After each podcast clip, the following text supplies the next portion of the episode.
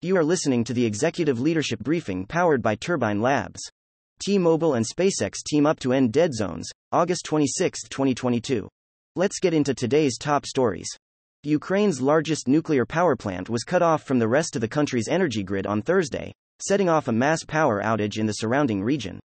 The threat of a nuclear catastrophe in Ukraine, which relies on nuclear power more than almost any other country, is worsening the global energy crisis, forcing European countries into a paradox as they seek an alternative to Russia's fossil fuel. Meanwhile, officials in the UK said that households should expect an 80% increase in their annual energy bills due to the soaring price of wholesale natural gas. The state of California has approved a ban on the sale of new gasoline powered cars by 2035, a step that advocates say will dramatically cut the state's climate warming emissions and speed the transition to electric vehicles. The ban will not prevent people from using gas powered vehicles or apply to the used car market.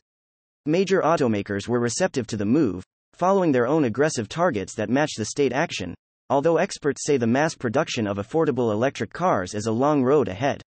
Cybercriminals have stolen over $100 million in NFTs over the last year, underscoring their rising interest in blockchain based assets.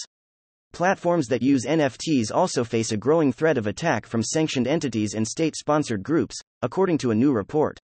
Researchers warn that the metaverse, the home of many NFTs as a means of defining digital property, could become a platform for cyber threats in an alternative darkiverse. T Mobile is teaming up with SpaceX in the hopes of ending cell phone dead zones. The wireless carrier will use Elon Musk owned SpaceX's Starlink satellites to establish an entirely new network, which would eliminate the need for additional cell towers. The new service would cover remote areas of the U.S. where there currently is no coverage, a major need for firefighters and other emergency services. Global traders canceled their happy hours and dinner plans in anticipation of Jerome Powell's speech on Friday, underscoring how the Federal Reserve Chairman's comments could reshape views on the path of monetary tightening around the globe. From South Korea to Australia, Market participants will be looking for clues about how the central bank will seek to bring down inflation down from a 40 year high. Content facts Turbine Labs has tracked 132,894 media articles and blogs and 54,885 social media posts over the last 24 hours. Questions or feedback? Don't hesitate to reach out to us directly. Hi, I'm Annalisa Romano, and I curated today's executive leadership briefing powered by Turbine Labs.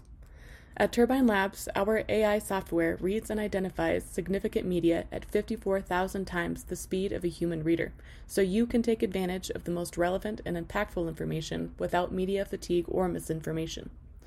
If you enjoyed this daily briefing, I invite you to like, subscribe, and share on social media.